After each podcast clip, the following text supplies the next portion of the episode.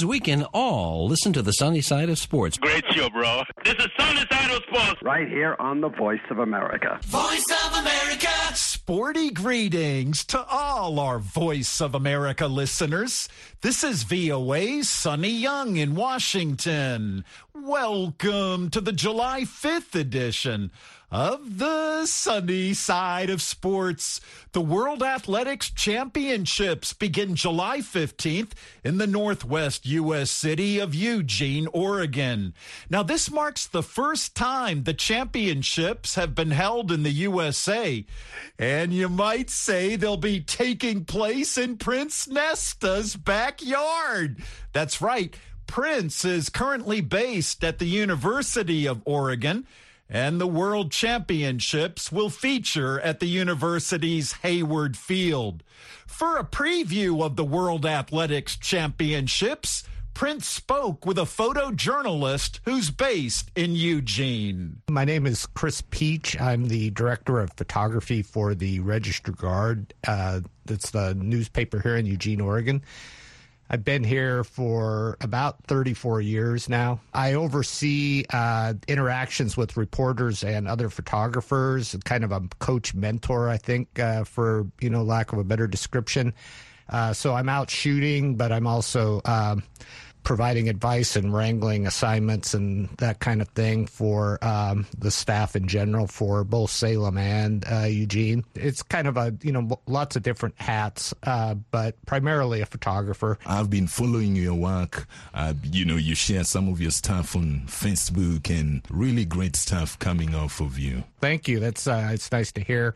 Uh, you know, it's a labor of love. You know, I don't really look at photography as work exactly, although yeah you know, track and field can be somewhat grueling. Uh, you know, in terms of the time commitment, and you know, sometimes the elements aren't always yeah. that uh, conducive to having a good time. But uh, yeah, it's uh, uh track and field is uh, such an exciting sport here in Eugene. It's easy to get caught up in all that uh, excitement. So, what's behind you know Eugene, Oregon, being referred to as Tracktown, USA? I kind of got schooled in that a little bit myself. I worked for a newspaper in North Idaho before, and baseball was the big sport in that town, and so I joke that I went from shooting baseball pretty much maybe nine months of the year, and now I rarely shoot a baseball game, but I shoot track. It seems like for at least six uh, months of the year.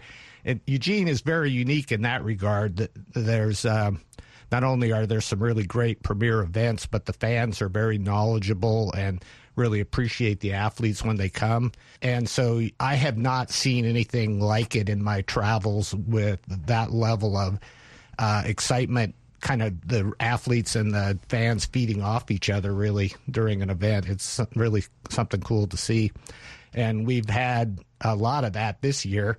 Seems like we've had a track meet every weekend since uh, sometime in April. So uh, yeah, it's pretty exciting. I always remember when I first came to the United States, because right now I go to school at the University of Oregon. And the first thing I was told when I was looking at the states and asking, oh, so what's popular about this state and that? I was told about the Idaho potato. And, you know, yeah. I'm pretty sure you missed that a lot. Yeah, yeah, yeah, yeah, yeah. Yeah, no, it's like it's uh, right on the license plate, famous potatoes. Oh. So, and uh, yeah, if you drive uh, east of uh, Boise, you run into the Potato Museum along the side of the road with a giant potato. So, uh, you know, if you drive through that area, you definitely want to check that out. I grew up in North Idaho, and uh, all the potato farming is in the south, though. So I'm mm. I, I don't know what a good analogy would be. It's like you know, up in North Idaho, we're famous more for you know yeah. tourism and yeah. you know our beautiful lake and yeah. not many potatoes. We have to buy our potatoes from southern Idaho, oh. but Idaho is such is uh, even more uh, extreme in terms of its geography than uh, yeah. Oregon because you drive north south and you go through these huge mountain ranges Absolutely. and the Rocky Mountains are there. It's yeah. It's just uh, shockingly beautiful, but it's not easy to get around though. With here, you can you're an hour away from the coast the and coast. an hour away from the mountains, and it's like in Idaho, it's more like five hours away from all those things. So you have to work a little harder for it. But yeah, and just to make you laugh, also as far as Idaho is concerned, one other thing is I come from Kenya, and there's a tribe called Idaho written the same way. So when I came here, I was like, Idaho, and then so that's Idaho. I was like, well, that's interesting. Yeah, that is interesting because I think in I don't know what the actual origins of the word Idaho is. I doubt it's Kenyan, but Might who knows? Native American. Maybe Native American. Yeah, I think most of the pioneers, it's some uh, Yeah. Misunderstanding with the natives that they thought they were saying something, and then it gets it becomes part of the vernacular. You know, Yeah. so I've pretty much grown up in the Pacific Northwest my entire life. You know, I've traveled a little bit as an adult, but Yeah. um, you know, I've never been to Kenya, so I look forward to that. And if I do, I'll definitely want to go look. Uh, up Idaho, or do you pronounce Idaho, it? yeah, Idaho, Idaho. yeah. Yeah, instead of I, it's E. I, yeah, that's awesome. I may share that story. That's a good one. Yeah, Look it up on Google Maps. For sure, for sure. Last weekend, athletics trials were also ongoing at that particular time. And what was the atmosphere of the mood like? Well, um, you know, I think a lot of people are kind of holding off, waiting for the worlds. The uh, the number of people, and you know, coming off the pandemic, you know, there's been a lot of things that have kind of kept uh, the fan numbers down a little bit. But uh, for the NCAA and for the USA Track and Field, we started to see people coming out uh, in larger numbers, and like I say, it's just really exciting. Uh, the when the runners are coming around on turn uh, four and heading for the final stretch, you can just hear that rumble off in the distance. You know, of, Yeah, in, as yeah. people start to cheer them on, particularly if there's a close race going on, and the guys are really digging down to at, on that final stretch. And so it's hard not to have the hair kind of rise up on the back of your neck in excitement, you know, as they come down and and fit, uh, cross the finish line. Um, you know, there are a couple of records that were broken in that particular event. Could you tell us a little bit about that? Yeah, McLaughlin in the uh, 400 hurdles was the one of the most impressive to me. I read somewhere that her time in the 400 hurdles would have been fast enough for her to have qualified for the finals in the regular 400. So without any obstacles to go over that other group, she was still in the top eight of that group as well.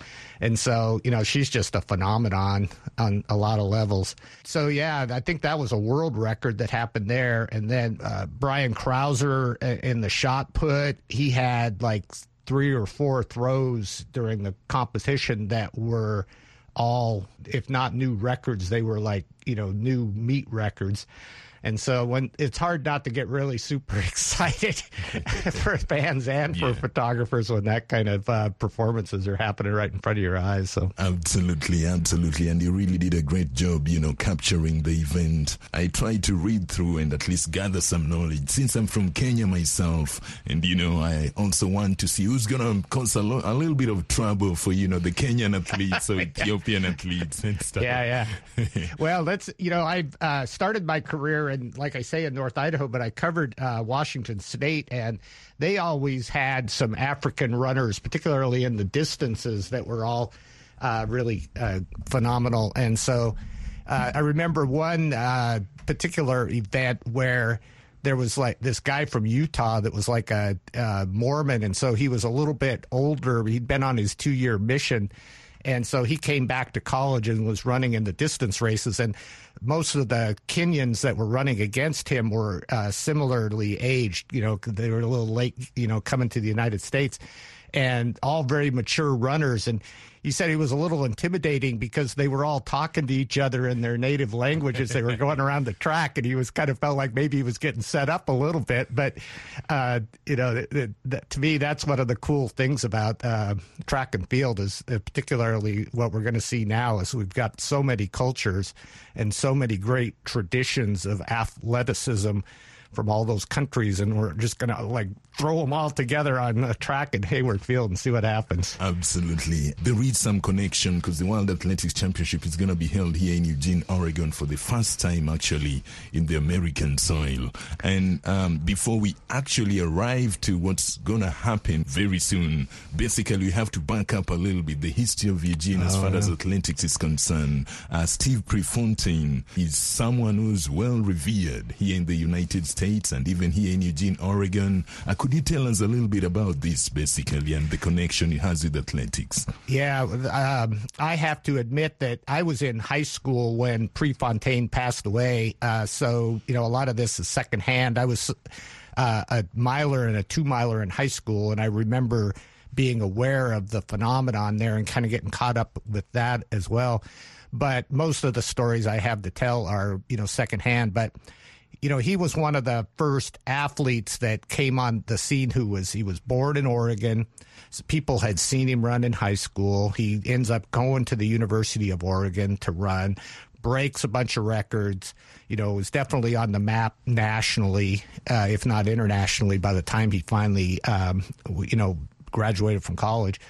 And so then that was right at the point when um, athletes were struggling to try to make a living as athletes, and there was a pretty strict amateur status. And he fought mightily to uh, have athletes have a little more control over their own uh, business persona out there and to be able to make enough money that they could be actually full time athletes and really concentrate on their sport.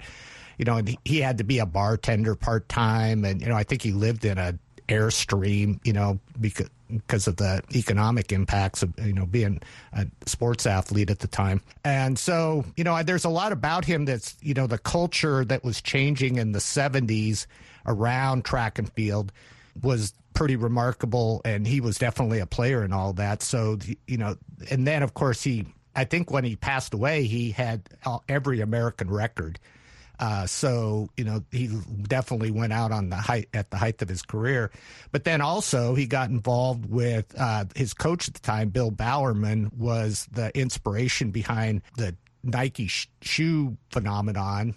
You know, at the time he was just making shoes for his athletes and using knowledge that he gained from watching their competitions and playing around with his shoe designs or whatever that eventually became Nike. And, you know, Pre was involved in that to the point where I think as part of his money making strategy, he was running around selling boxes of shoes out of his car. So, you know, the the history of uh, Eugene and track and field, it's hard not to talk about Bill Bowerman, yeah. you know, uh, Prefontaine, and um, you know, there's obviously some other athletes as well. And it really evolved to the to the point where Hayward Field became kind of hollowed ground for a lot of uh, fan buffs that there was so much happened on the track over the span of you know decades. I was just doing some curating some photographs for our coverage leading up to the Worlds, and I um, I realized that we we're talking about a century Hayward Field got built in 1919 as a football stadium, but within two years they put a track around it. So almost exactly a century, mm. there's been track at Hayward Field. Wow.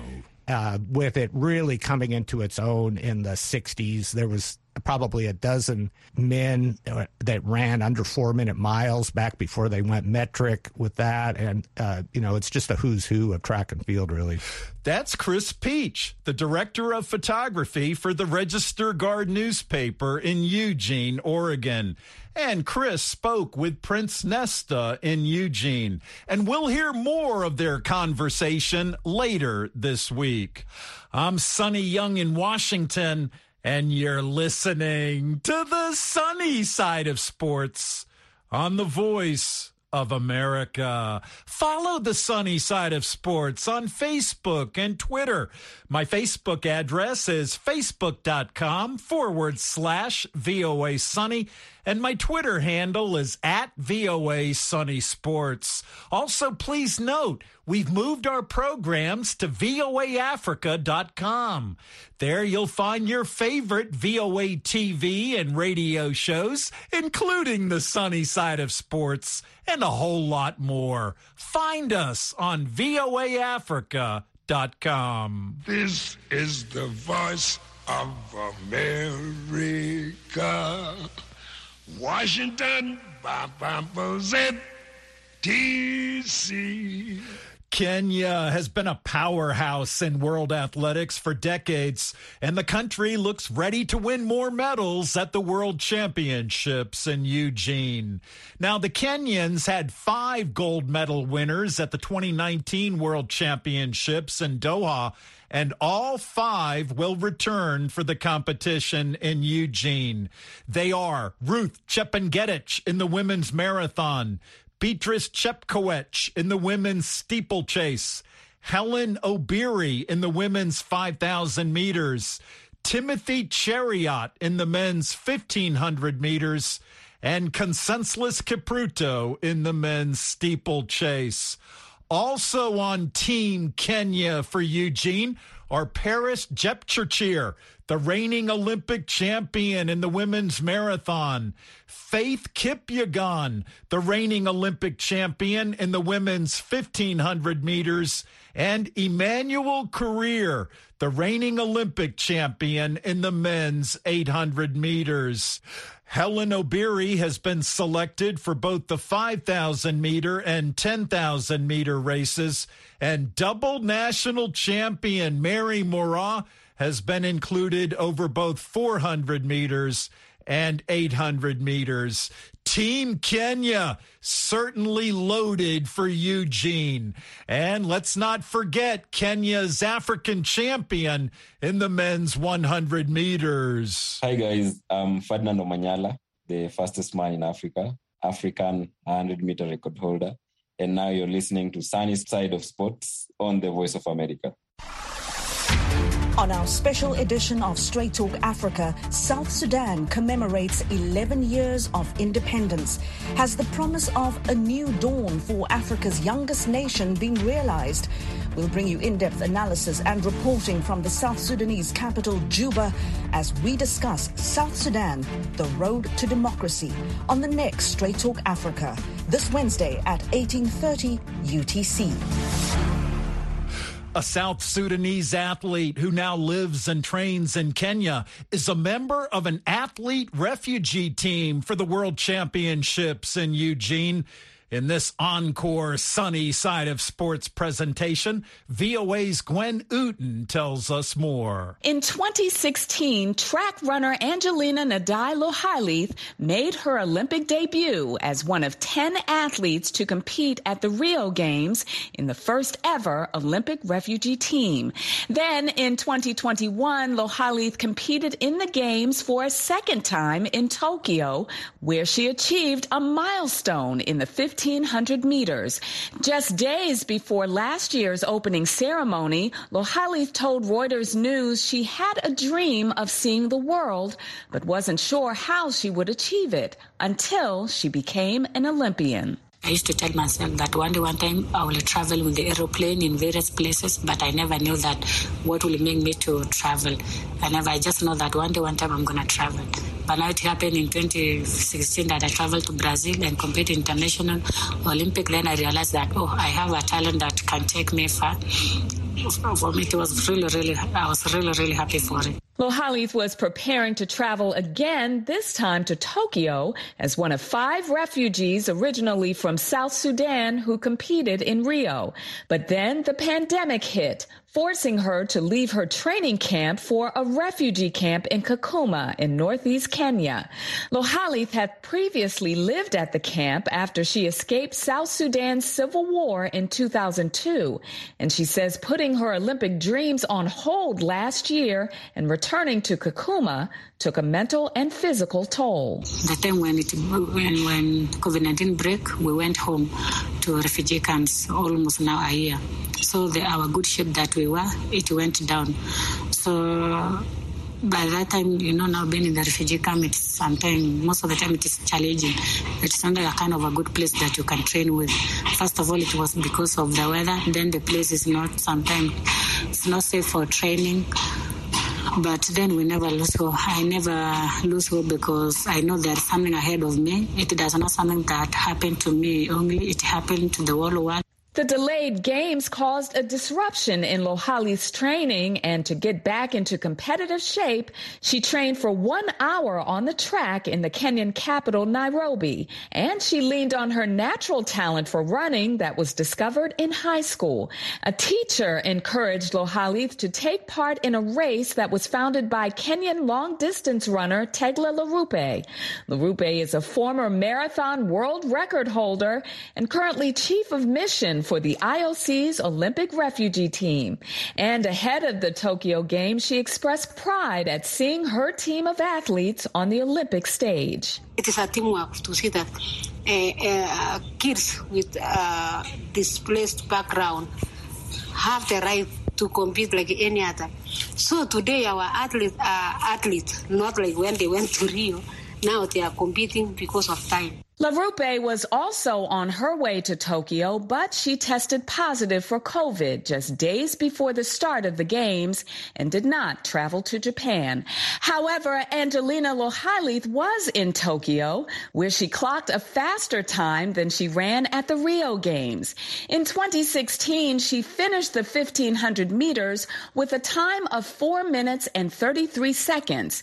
And in Tokyo, she ran a personal best of 4 minutes 31 seconds to finish in 14th place. Up next, Lohalith will appear at the World Championships. She'll lead the women of the six-member athlete refugee team that includes runner Atalena Napule Gaspore, another South Sudanese athlete who trained with Tegla Loroupe. Gaspore will make her athlete refugee team debut in the 800 meters. Runners will take their mark when the 2022 World Athletics Championships begin on July 15th in the northwest U.S. city of Eugene, Oregon. Thanks, Gwen. That's my VOA colleague, Gwen Outen. I'm Kendra Harrison. I'm the 100 hurdle world record holder for Team USA, and you're listening to the sunny side of sports on the Voice of America. VOA brings you the best in African music on the African beat. African Beat showcases the latest and the greatest of contemporary African music from Bobo music to hip life, bongo flavor to soukous, Afrobeat to Ndombolo and Makossa to Kwaito. The African Beat on VOA has it all.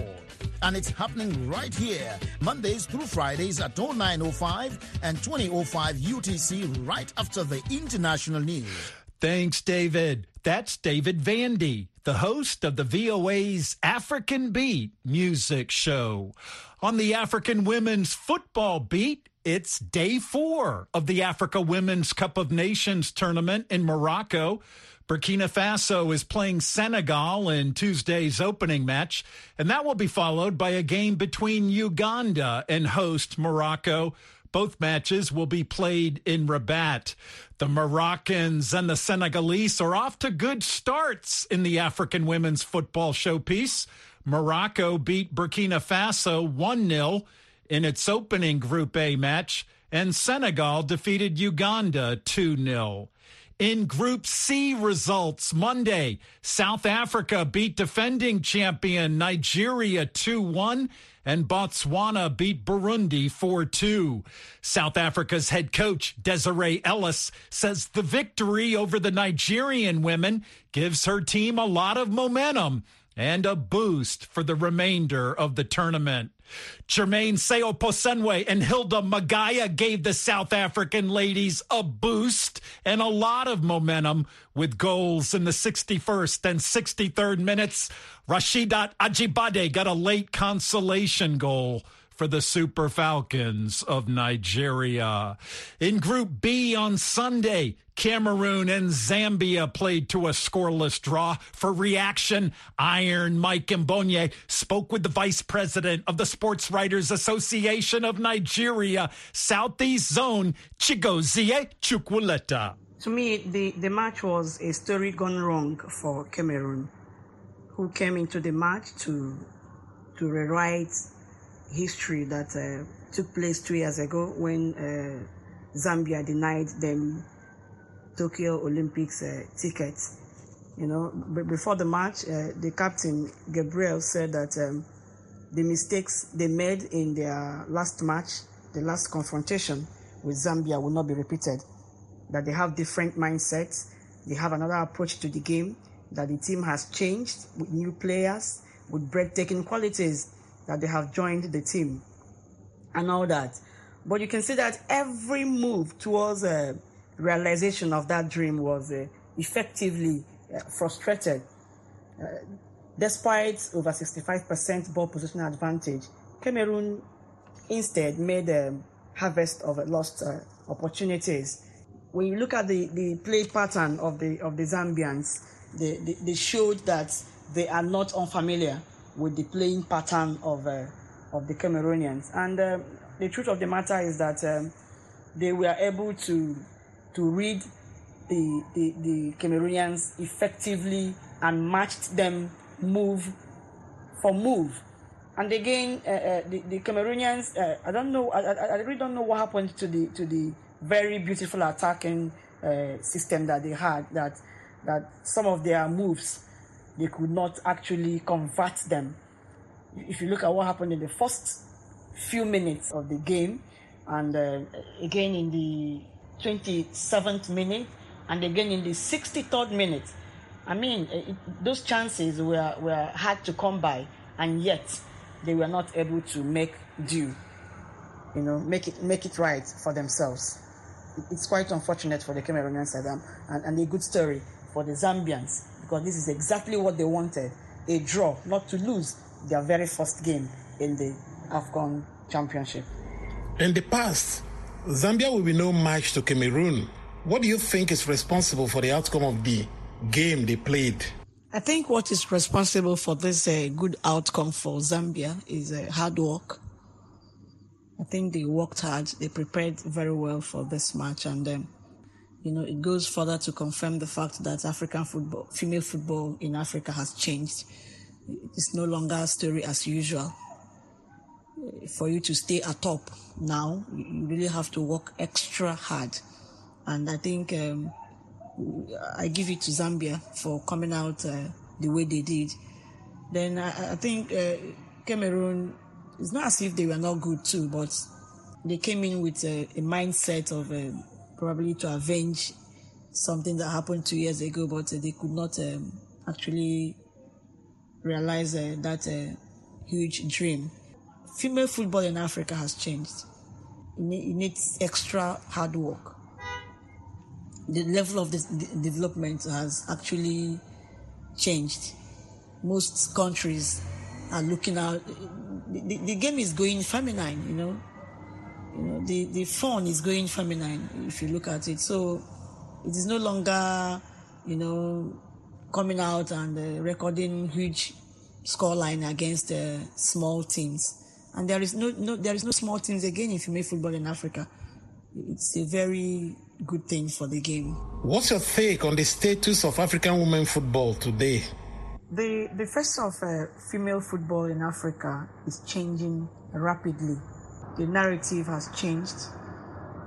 A lot of big names uh, are losing grip while the presumed winners are climbing the ladder steadily. Before now, the question would not be whether the, the big teams will win, but rather the margin of victory. But that has changed. There is a new narrative and is a good indication of better days ahead. You, you have uh, expressions of a good uh, technical knowledge and interpretations of same in the field of play with a show of uh, African strength. Countries also are showing commitments through developmental policies I believe the status of uh, female football in Africa is such that um, in no distant time we'll begin to make very strong statements in Women World Cup, not just at the youth level, but at the main stage. We are, we are making steady progress, and that is good for the for the continent. That's Chigozie Chukwuleta, the vice president of the Sports Writers Association of Nigeria, Southeast Zone, and she spoke with Iron Mike Mbonye on the telephone from Awka, Nigeria. Sporty greetings. This is Chigozie Chukwuleta, Vice President, Sports Writers Association of Nigeria, Southeast. You are listening to the sunny side of sports on the Voice of America.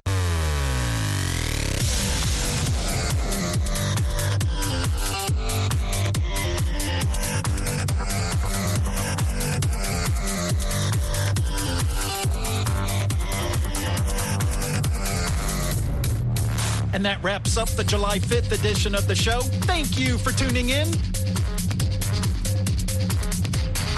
I'm VOA Sonny Young in Washington, and that's the sunny side of sports. I get it.